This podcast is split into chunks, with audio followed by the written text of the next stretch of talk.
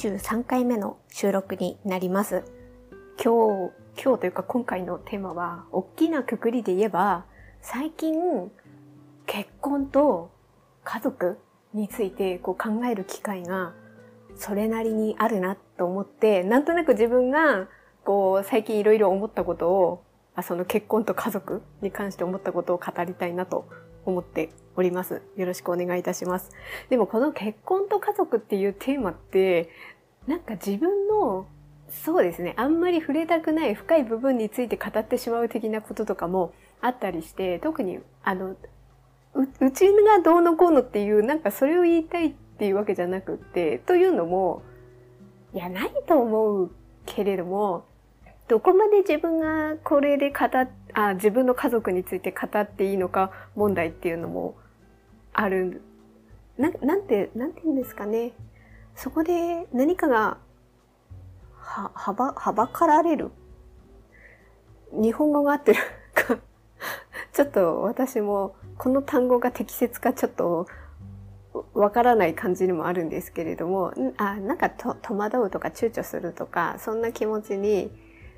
なったりとかするので、こういう時に便利なのって、こう、カンドラなんですよね。あの、ドラマの設定で、この家族はこんな感じみたいなことを言っていく中で、なんかだんだん、こう、本質が話せるみたいな ところがあるので、まあ、最近見たそのカンドラからね、その、どの家族につ、家族っていうかその結婚と家族をこう考える、なんかね、考えるようになったのが、ちょう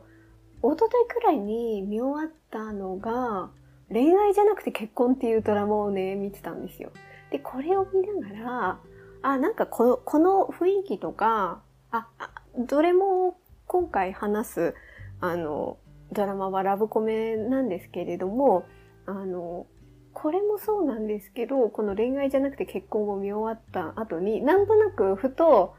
私が、それはちょっと前にも話したことあるような気はするんですけど、この恋は初めてだからっていうドラマはもともと見てて、これと、ある部分では雰囲気が似てるなっていう感じはあって、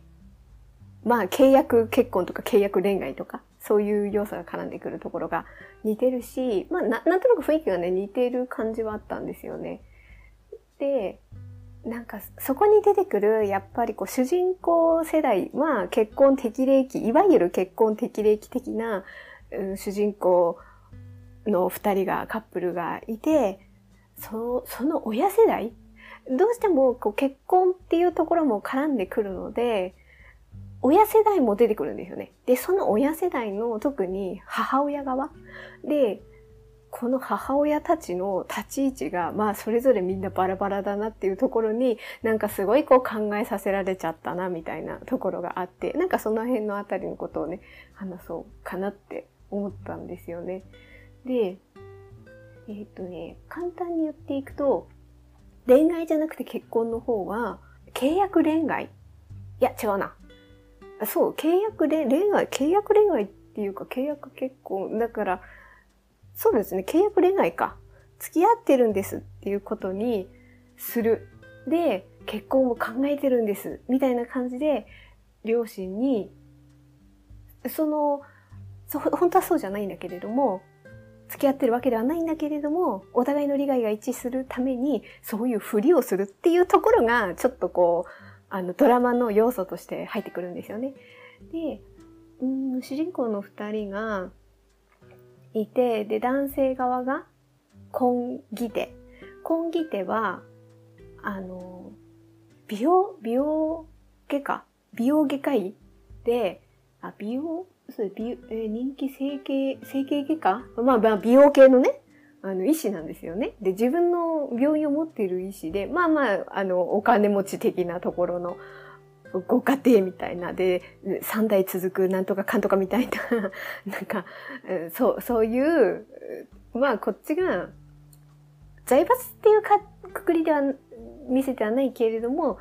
まあお金持ちな感じの、まあとにかく結婚して早く子供をみたいなことを期待される家柄っていう感じがだその男性側の方なんですよね。で、女性側は、まあまあ、一般家庭っていう感じはあって、中ジャンミっていうのが、あの、女性側なんですけれども、この二人が、ジャンミからすると、ジャジャンミの、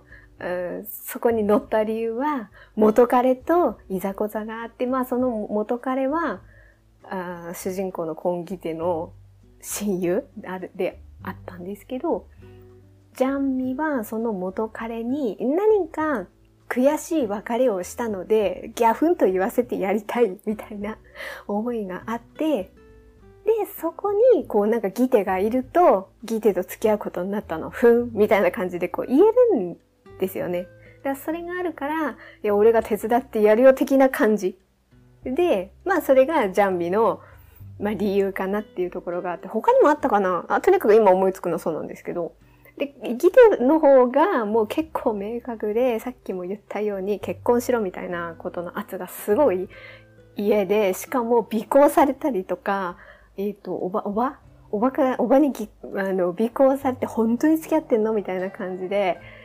尾行されたり、あと結婚しないと、この家を賃貸に出すみたいなこと？なんか家を取られるみたいな、なんかそこまで追い込まれちゃったみたいなのがあって、でもよくまあ、そのお金持ち側の方にはありがちなことですよね。そういう煩わしさから解放されたいがために手伝ってくれみたいなことがあって、まあ、そこでお互いの利害が一致して、じゃあそうしようっていうことになるわけですよ。で、ね、どっかで本当のことを言おう言おうみたいなことあるんだけれども、なんか言い出せない感じのストーリーになっちゃうんですよね。で、そこで、その二人の関係性がまあどうなっていくのかっていう、どこで気持ちが動くのか動かないのか、で最終的にどうなるのかみたいなところが恋愛じゃなくて結婚のストーリーの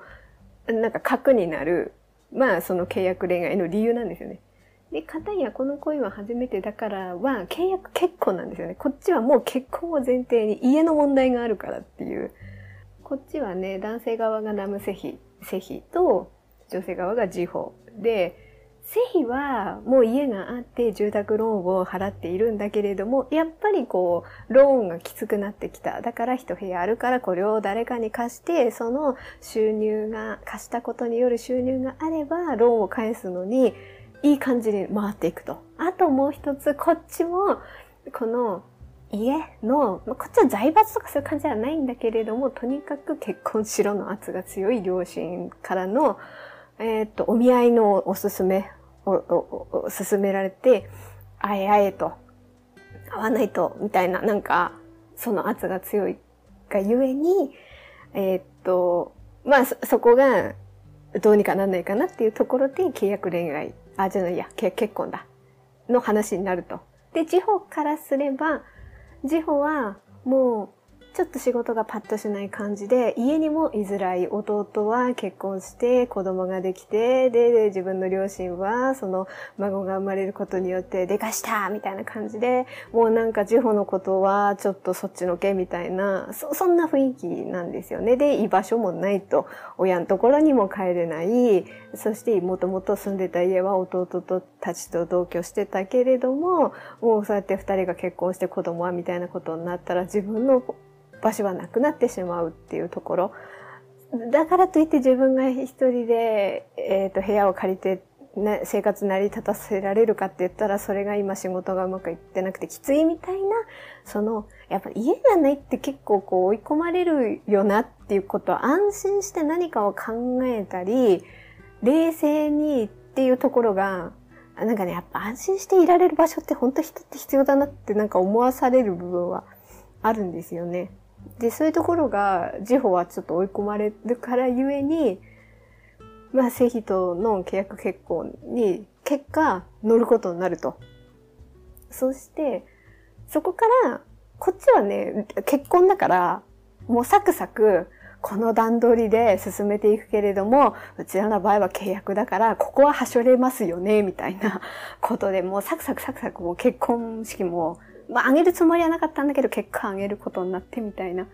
で、まあ、その後に、じゃあ、その生活が、結果、一緒に過ごすことによって、まあ、いろいろあったり、で、こっちの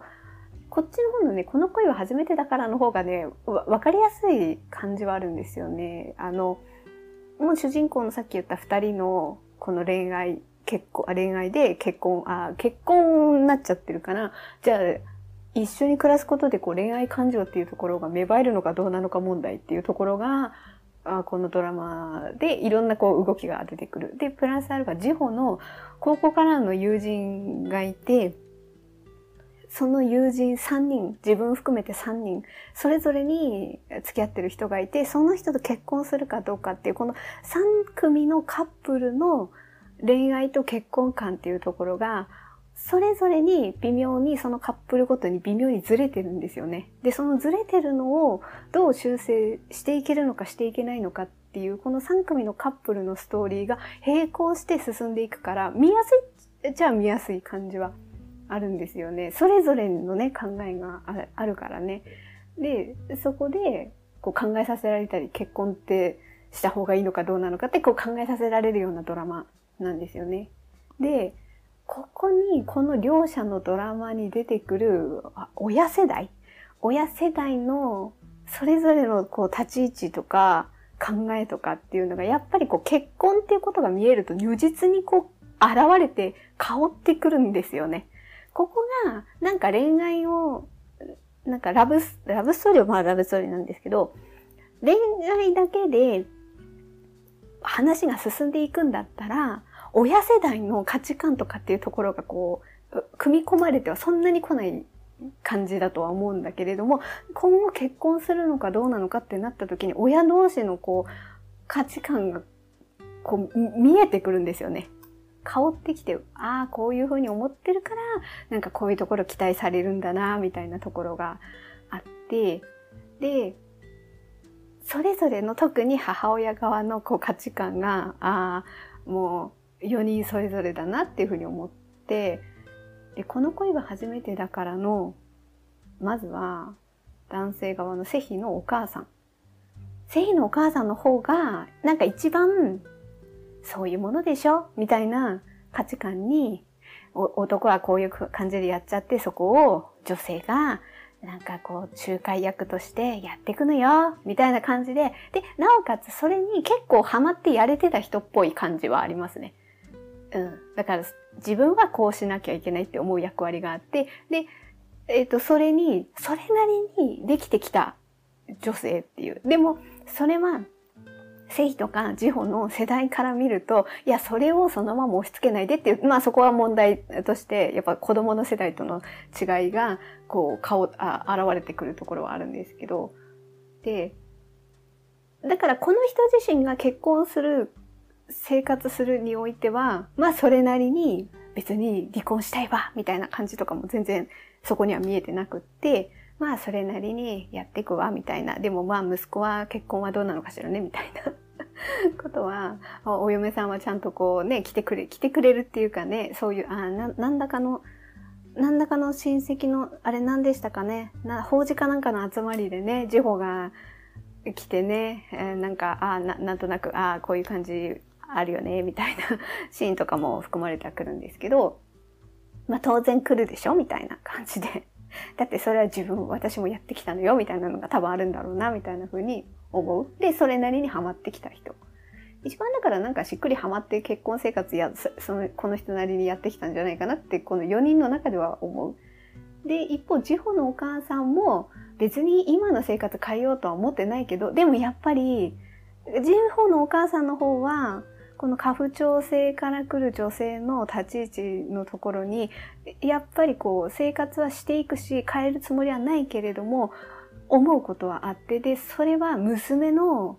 この立ち位置を見ると余計になんか思い起こされて、ジホのお母さんなりに思うことあんだろうな、みたいな。だからやっぱりジホのお母さんから見ると、娘が弾かれてるように見えちゃうところのなんか自分の悔しさとかもあるんじゃないかなみたいな。だから、これで家を、あ？家、家を借りる、足しにしなさいって言ったのか忘れたけど、なんかお金を渡したりとかするんだけど、でもドラマの中では設定上、ずっと家にいたから、ちょっと世間とは感覚がずれていて、みたいな感じでジホは捉え、あの、そのお金のことでね、いや、これだけじゃ家借りれないよ、みたいな、なんかそんなシーンが挟み込まれてるんだけど、でもなんか、その地方のお母さんなりに、弟夫婦の方が、そのね、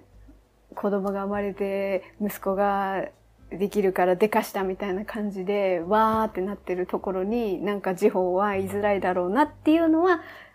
お母さんは、おもんばが分かってるぞ、みたいな。なんか自分もいろいろあったからな、みたいなところはあるんだろうなっていうのは変わってくる。でも、まあまあでも、あの、生活は、この今の状態を変えるつもりはないっていう立ち位置ですね。で、恋愛じゃなくて結婚の方のね、お母さんたちはね、とにかくなんかうまくいってないんですよね。両方うまくいってなくって、多分、両方、あ、多分じゃないですね。もう離婚の話とか、離婚協議するとか、なんか、あ、で離婚、あ、まあちょっとネタバレ的なことにも内容増えたりもしちゃうんですけど、離婚の方に行っちゃったりとかするんですよね。で、やっぱこう、えっ、ー、とね、ジャンミの方の両親も、なんか夫婦関係がなんか悪くて、ジャンミも幼少期の頃から両親の、け、け、ん？夫婦喧嘩か。夫婦喧嘩とかで自分が辛い思いをし、なんか家に一人取り残されちゃってみたいな、なんかそうやって泣いてるみたいなシーンとかがこう挟み込まれてきて、で、常に、あの、言い合ってるんだけど、だけど、この契約恋愛で結婚しようと、結婚するかもしようと思ってるみたいな人をこう連れてきたことによって、両親が一時的に全然直接会話しなかったのが、会話するようになって、ご飯を共に食べれるようになったことが嬉しくて、なんかそこになんか自分も期待してしまったみたいな、なんかそこがね、ちょっと、うーだ、そうだろうね、みたいなことを思わせる、こうストーリーの流れとして組み込まれてきたりするんですよね。で、こっちの話の方が、その両親の問題がこう、介入してくるんですよね。この恋は初めてだからの方は、その結婚適齢期世代の人たちの話の方が中心なんですよね。でもこっちの方は、その恋愛結婚、あ、契約恋愛か、してる世代の人たちと同じくらい親世代の問題が 随所に入ってきて、なおかつ結婚して嫁という立場になったらこうならなきゃいけないみたいな、なんかそういう圧みたいなところが、こっちの方はね、感じるような内容がね、多いから余計にね、なんか結婚と家族ってさーってちょっと思わされちゃったんですよね。私、そう、こういうのを見たからこそ。あの、この恋は初めてだからの方はそういう感じでは捉えなかったんですけど、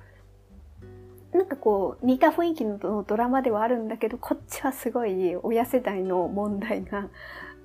多分ただただ恋愛してます付き合ってますっていう段階の子供世代の話だったらこんな親の問題とか入ってこないんだけれども結婚するってなったらねえなんかそれ、それぞれの家にどうのこうのとか、結婚式がどうのこうのとかありますからね。そういうところでストーリーとして組み込まれてくるんですよね。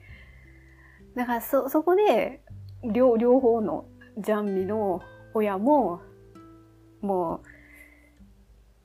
う、あとね、お母さん、ジャンミのお母さんの方見てね、なんかね、しんどいシーンがね、あの、結一応こう契約恋愛で結婚するっていう前提でみたいな話になってるから結婚の話が結局どんどん進んでいっちゃって、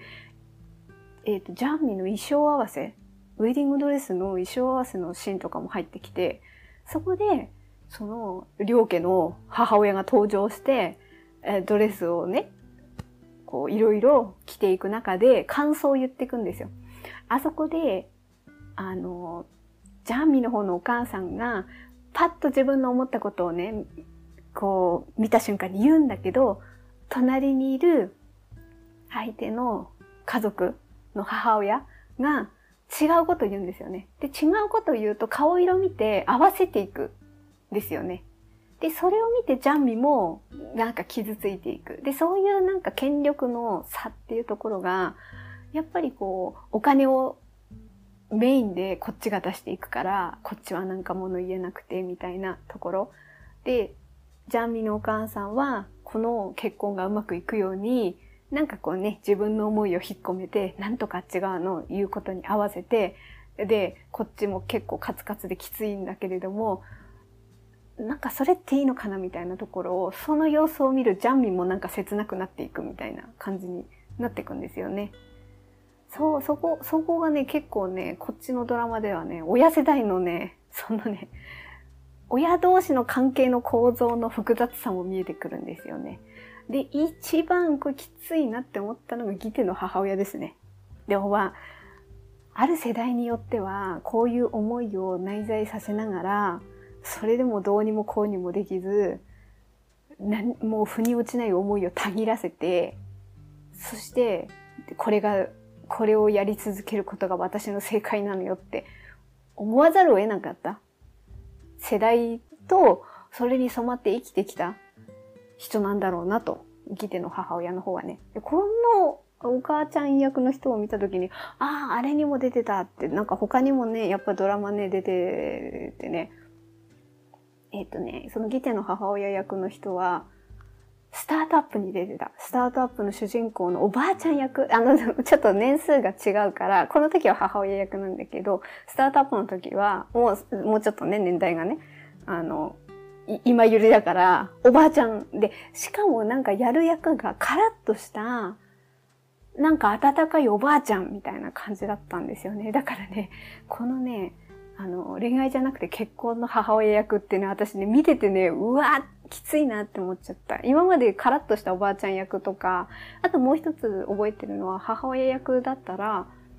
全然タイプ違いますよ。あの、君の声が聞こえるの、えっ、ー、と、女性側の主人公のお母さん役もやってて、で、まあ、ここでもお母さん役はお母さん役なんですけど、こっちは本当になんか、お店商売やってる、カラッとした曲がったことは嫌いな、ズバッというお母ちゃんみたいな感じで、気持ちのいい、すがすがしいお母ちゃんみたいな感じの役だったので、本当にこう、真逆なんですよね。こっちは思うことが、このドラマの方では思うことがあっても、う飲み込んで飲み込んで飲み込んで、あの、妻たるものこうあるべし、母親たるものこうあるべし、で、世間からよく見られるように一歩引いて思うことはあっても、なんかこう、言わず、なんか、当たり障りのないことを、仮面のような笑顔で あの、やってるみたいなところ。でもそれは、まあ息子からしたら、もうわかるわけで、そこもちょっとね、しんどい。息子から見てもしんどいみたいな。で、ジャン、ジャンミもそういうのがわかるからこそ、もう素朴な感じ、気持ちとして、それは悔しいじゃないですかみたいな感じで、あ、当たっていける。まあそういう性格だっていうところもあるし、あの、すごい思うのは、このお母ちゃん世代のこの考えがおかしいとか、この人はこうやってるのはなんでとか思うんだけれども、なんかその世代世代の考え方とか、こうしないと生きていけなかったっていうこともあるし、あとこの親世代って結局は地続きなんですよね。自分もその世代になるっていう。未来の自分の状況で自分はそうならないって思ったりしたとしても、それはわからない。まあ別にドラマの中でそういうことを言ってるわけじゃないんですけど、なんかちょっとあれは違うんですけど、なんかそうそういうことをね、私、なんかね、あの、切り離せないなって。いや、自分だって年重ねて、まあ私は子供がいないので、なんか誰かの母親、誰かの義理母とかそういうポジションにはならないんですけど、まあ身近な誰かが、その世代、下の世代が結婚するときに、じゃあ自分はどういうふうに思って、介入って言ったらおかしいかもしれないですけれども、まあ見守るのかっていうことを考えたときに、あ、自分はどうなんだろうなっていうことをすごい考えさせられる。今、今はね、どっちかといえばまあ、まあ適齢期世代も過ぎましたけど 過ぎましたけど、あの、そっち側、子供世代側。でも、ね、親世代、おばあちゃん世代に、うん、それこそ20年とか経てばね、なりますからね。そうなった時にね、自分がどんな状況になってるのかっていうところは、ああの人たちはそうそうだしそれはなんかこっちから見るとおかしいよねって思うけれどもでもそれってこう時間が経てば自分もそうなるそうなるっていうかそうなるとはわからないけどその世代にはなるわけですよね。でそうなった時に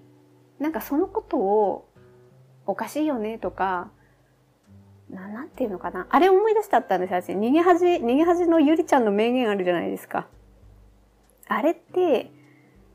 これはね、年齢のことに対しての呪いのことを指摘してるんですよね。自分に呪いをかけないでって。自分だって年重ねれば、その世代になる、年齢になるんだから、若さは失うんだからっていう、今その上の世代を何か見下したり、ちょっと馬鹿にするような感覚があるかもしれないけれども、平等に年を重ねたら自分もその世代になるんだよっていう。だからこそ、そ、それを呪いをかけないでっていう。ああれ、あれ、あれ、だいぶ名言だと思うんですけど、あの、背景は違いますけど、構造的にはそういうことになるんですよね。すごい、だから自分の価値観とか、年重ねて、そして世代がずあずれていくじゃないか。あ時が経っていけばね。社会背景も変わるだし、変わるだろうし、そうなった時に、なんかこれが正解って思い、思い過ぎるのも大変なんだろうなって思う部分もありますし、でもまあね、楽なんですよね。例えば結婚するってなった時に、ああ、じゃあ両家の顔合わせしないととかね。じゃあ結婚式はどうするとかね。な、なんていうかな、テンプレートがあって、それに乗っ取って一個ずつやっていったら何か認められるような気がして、で、これを一つずつやっていくからこそ、自分たちはきっとうまくいくよって思えたりするんだろうなっていう。で、そ、その中にそこをどうこなしていくのかっていうところに親たちが介入って言ったら嫌な言い方かもしれないですけれども、どどうしてもそこに含まれてくるんですよね。結婚ってなるとね。で、その時の距離の取り方とか、あと、お互いの腑に落とし方とか、そのあたりがすごい考えさせられたんですよね。このドラマを見て。で、なおかつ、本当に今日ね、言いたかったことはね、このドラマがきっかけ、まあ、このドラマでその結婚と家族のことでずっと考えてきた。あななんとなくね、頭に最近浮かんでて、で、これが、より、ああ、こういうこともあるよなって思ったのが、あのね、TBS ラジオのジェーン・スーさんの相談、あ、違う、生活は踊るっていう番組があって、私この相談は踊るを結構聞いてるんですよね。最近あれな、最近でもないですね。あの、ポッドキャストの方にもラジオ流してくれて、例えば Spotify とかでも聞けるから、前より聞きやすくなりました。あのね、前ね、ラジオクラウドでだったんですけど、ラジオクラウドだと、なんだが、な んだか聞きにくいし、アプリの操作もね、おかしいし、あと CM も入ってくるし、で、なんかちょっと使いづらいなって思ってたら、なんかそっちじゃなくても、ポッドキャストで Spotify から聞けるから、もうすごい聞きやすくなっていいんですけど、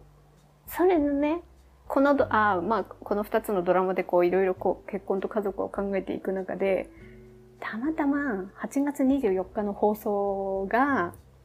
なんかね、ほんとこの相談を聞いてて私で、なんかすごい涙ぐんじゃったみたいなことがあって、で、これをね、後半でちょっと絡めて喋ろうかなって思ったんですよ。つないで、つなぎで。ね、これは32歳の女性からの相談で、あ、あの概要欄にリンクをこっそり貼っておくので、この相談を聞きたい、相談内容を聞きたい人は直接聞いていただければっていうふうには思うんですけど、交際している男性がいると。で、まあタイミング的に、あ、ここで結婚なのかなみたいな。まあ結婚って言ってんのかな？ちょっと、あそこまで忘れちゃったんですけど、とにかく結婚、あ、そうか、結婚という話も出てるんですがっ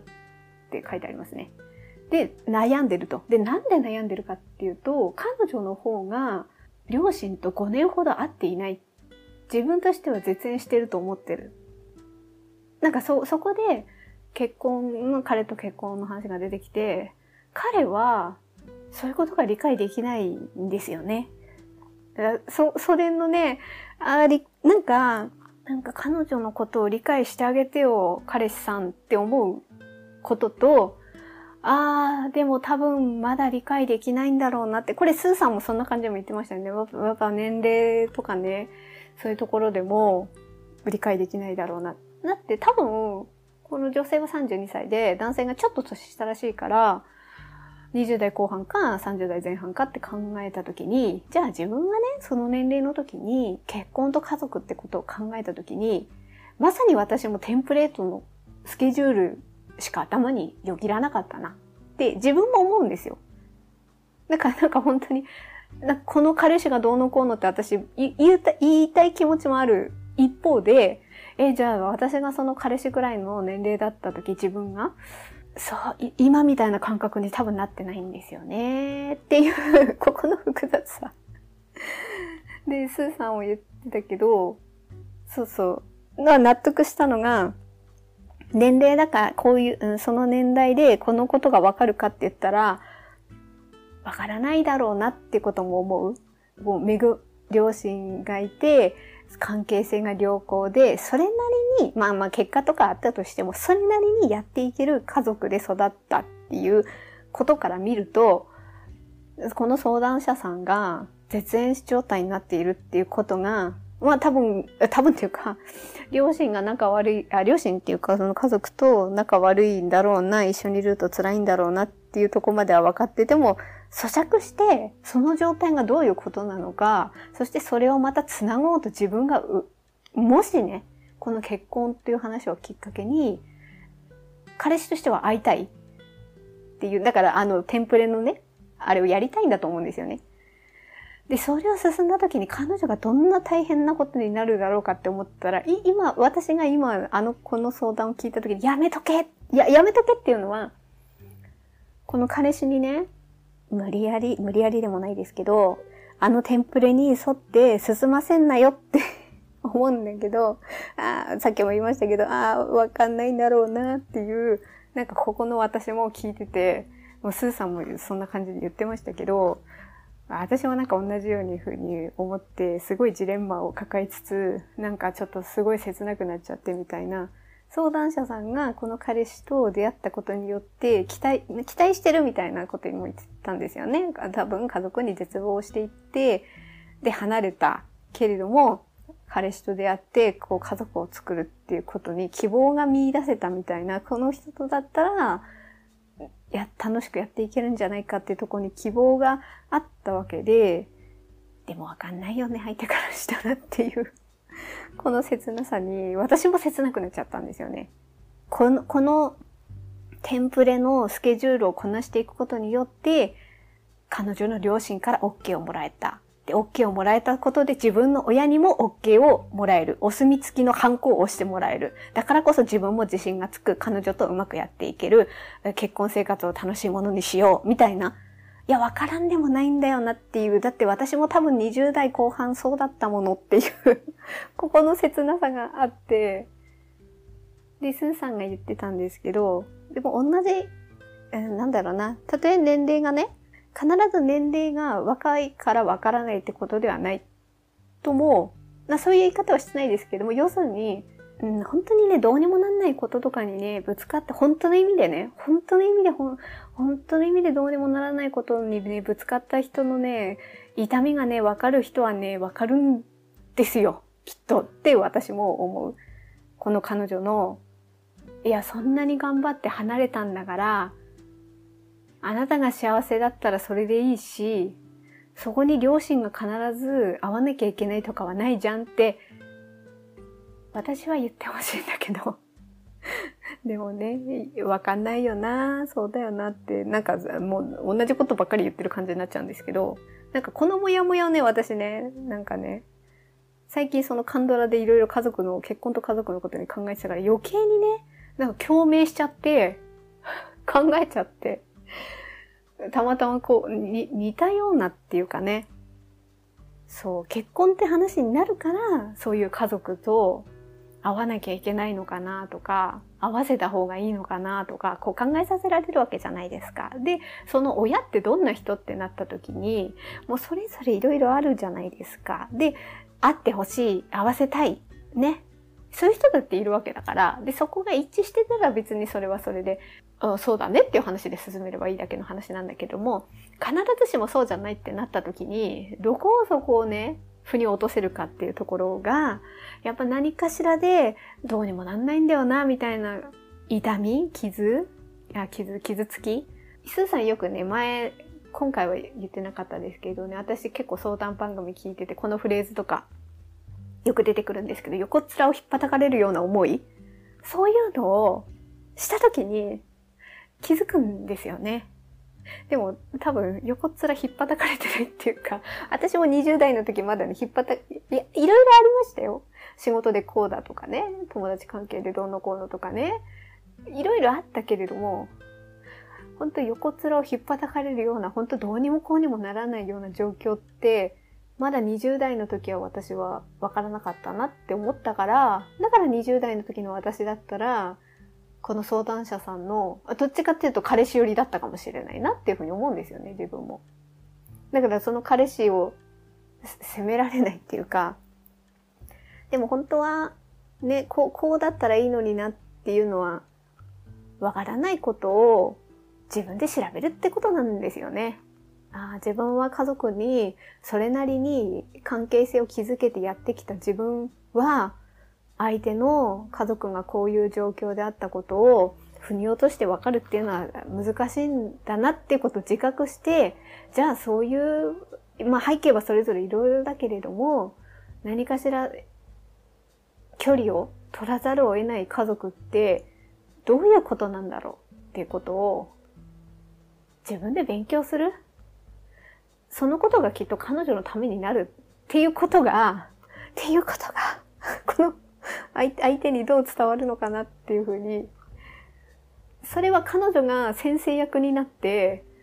説明することではないっていう、状況とかね、こういう嫌なことがあったとかっていうのは、それは彼女から聞いたとて、じゃあ、そう、離れた方がいい、離れた方がいい家族っていうのかな。ね、そういう状況でいた方が、彼女が幸せなんですよね。多分ね、この距離のあった方がね。で、スーさんも言ってたけど、すごいですよ。それ、それで距離取れたんだから。なんかよく相談で送られてくるのって、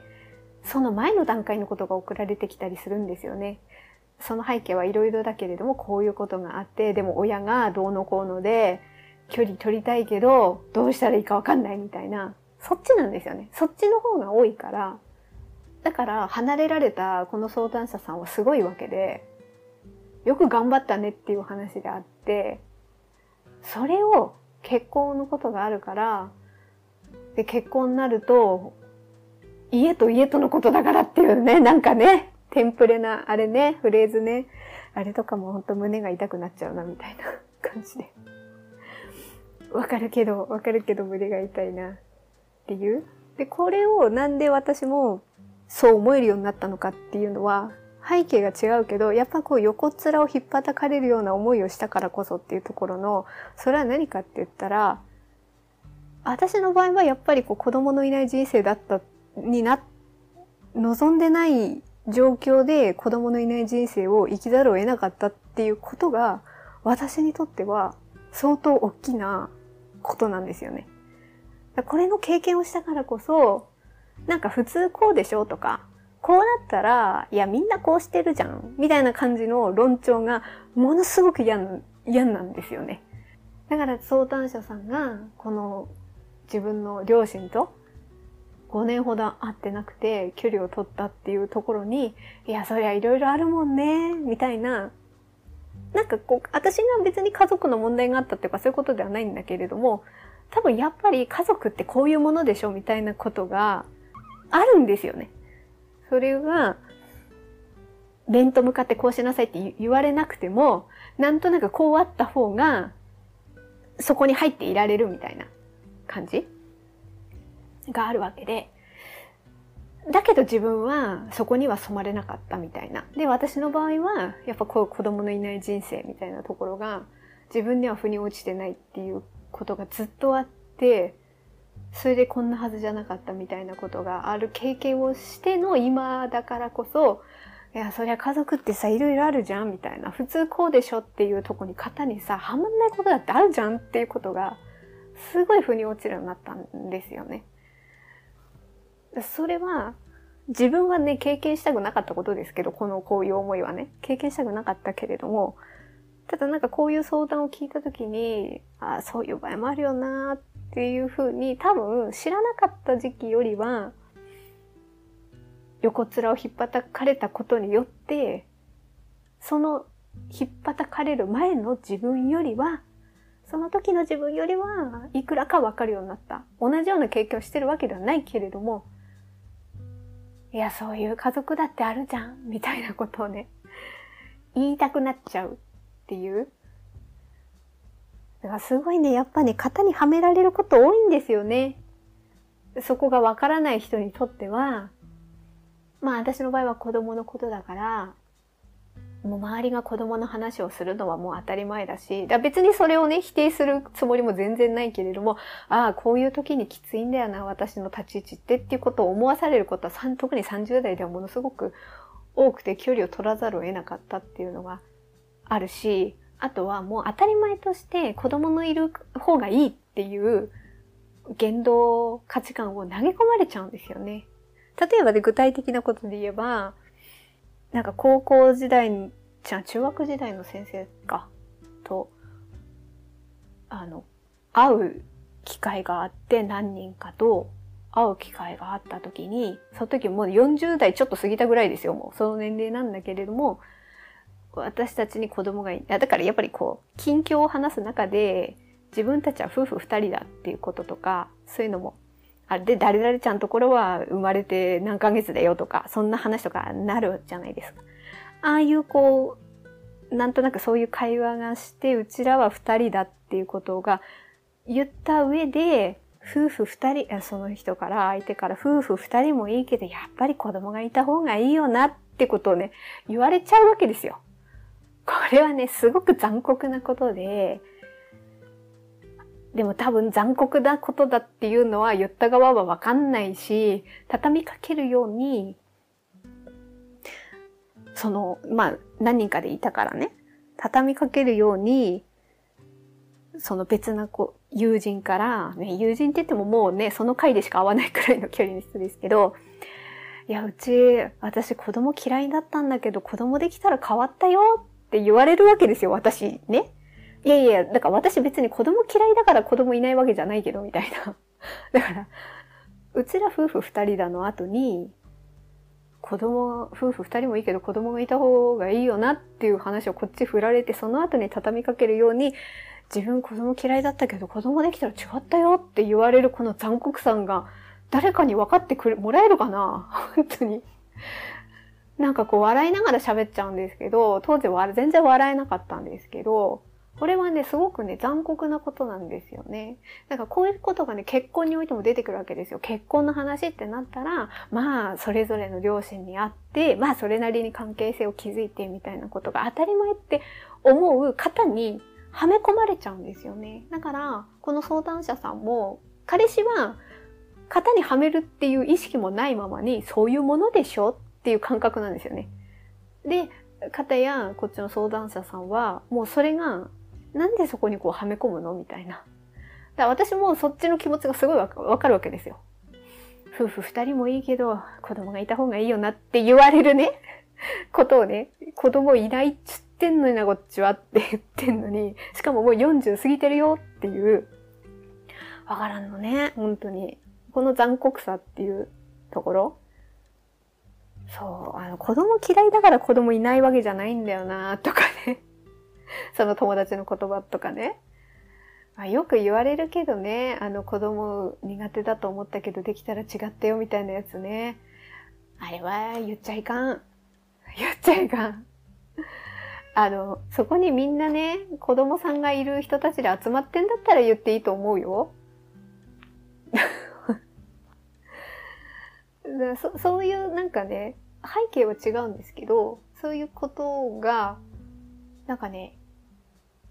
もう骨身にしびてね、分かったんで、この経験をするとね、ほんと型にはめるのやめてっていう。それがね、すごい強くなっちゃったんですよね。でもこういうことはね、言わない。あの、なんかここのね、ポッドキャストでね、しかもほら、カンドラのね、ストーリーをね、バーって言った後にね、本質を言っていくみたいなね、感じで、なんかこう、そこからなんか呼び起こされる思い出すことがあったからみたいな感じの流れでね、あの、ここまで喋ってみたんですけど、結構もう45分くらいも喋ってて。そう、だからね、何か正解があるわけじゃなくって、こうした方がいいって全然言いたいわけでもなくって、いや、でもね、彼氏、彼氏自分で勉強してくれたら嬉しいなと思いますね。なんかでもそういう気持ちになるって難しいんだなーっていうのも思うんですけど、そう。なんか結婚、もし結婚したいんだったら、なんとか彼女と両親を合わせられるようにみたいなことじゃないよっていうことがどうやったらその人に伝わるかなっていう。いや、あ、俺勉強し、俺分かってなかったな。そういうことについて分かってなかったな。あ、俺ちょっと、なんか本とか読んで勉強しないとなっていう風になってほしいな。分かってないってことを自覚するところからなんですよね。でもここってね、指摘しちゃうとすごい大変でね、火に油だったりするから、そういうのが難しいなっていう。だから正解はないんですけど、ただただ最近そのカンドラをね、見てね、なんか親世代のこの価値観みたいなところがやっぱり結婚が絡んでくると如実にこう現れるシーンがすごく多くて、まあその辺を見たがゆえに、で、なおかつその相談は踊るのね。相談が。なんかだいぶこうタイミングよく、なんかその、そういう内容だったんですよね。だからなんかすごい考えさせられちゃって、で、別になんかこうした方がいいとかはないんですけど、そんなことを思ったってことがちょっとね 言ってみたかったなって思って、このポッドキャストでこそこそと語るわけですよ。そう。なんか、いきなりね、自分のことをね、ああだこうだ言ってなかなか難しいわけで、しかもそれってあんまりね、自分の心のひりつくような部分のことだったりもするので、で、どっちかといえば、やっぱりこうね、言って楽しい、楽しいっていうかね、なかなか言い難いものはあるんだけれども、でもモヤモヤするっていうことはあって、で、その辺をね、なんか、前もどっかでポッドキャストで言った気がするんですけど、自分の中で煮詰まらせて募らせすぎると、それがね、如実にね、香ってね、あ、良くないなって、あ、これだから、ほら、あの人ですよ。あの、あの人。えー、恋愛じゃなくて結婚の方のドラマのお母さん役？えっ、ー、と、ギテでしたっけ？の、えっ、ー、と、コンギテのお母さん役？まあ、この、この人の感情を見てくれればね、わかるかと思うんですけど、言いたいことはあっても言えず、なんか、腑に落ちないけど、でも、なんとなく優しい口調でその場を取り繕って、みたいな。あれね、私ね、自分の精神上良くないなってすごい思うんですよね。だから私は、なんかそれがすごい予感するので、適宜どこかで、なんかちょっと自由に話して、で、なんか私はそんな過去のまで聞かないですけど、一個前くらいのな、なんかね、やっぱり聞き返したりとかして、そこでなんかね、また客観視できるきっかけでもなったりとかするので、で、まあ、もしね、あの、常にあ言ってますけど、あの、常にも言ってないか、そんなに言ってないですけど、これを聞いてるのはほんと数名の、ほんと数名の方しか聞いていないようなね、このポッドキャストで言うくらいがちょうどいいかな、みたいなことがあったので、あの、このようなお話をさせていただきました。ということで、あの、結婚と家族ですね。はい。これを、まあ、テーマというかテーマにして、自分なりに思うことを、ちょっと語らせていただきました。ああ、ということで、まあ、あの、ちょっとたっぷり話したので、そろそろちょっと部屋の片付けをして、あれですね。夕食の準備とか、ちょっと作り置きのなんかメニュー考えたりとか、とにかく自分の、あ、あと YouTube 投稿したいものが、あの、差し子関連のあるんですけど、なんか収録を撮って、全然何もつなげて、つなげてない編集も何もしてず、できてないし、あとは、あ、そうそうそう、一目指しをね、付近を一枚作り終わったのがあるので、それを、あの、完成品投稿用のインスタグラムに、あの、写真を、ちょっとね、あの、切り取って、あの、見、見やすいように編集して投稿したりとか、なんかいろいろやることあるので はい。まあその辺をやっていこうかなと思っております。はい。えっ、ー、と、聞いていただいてありがとうございました。程よい一日をお過ごしください。スノーでした。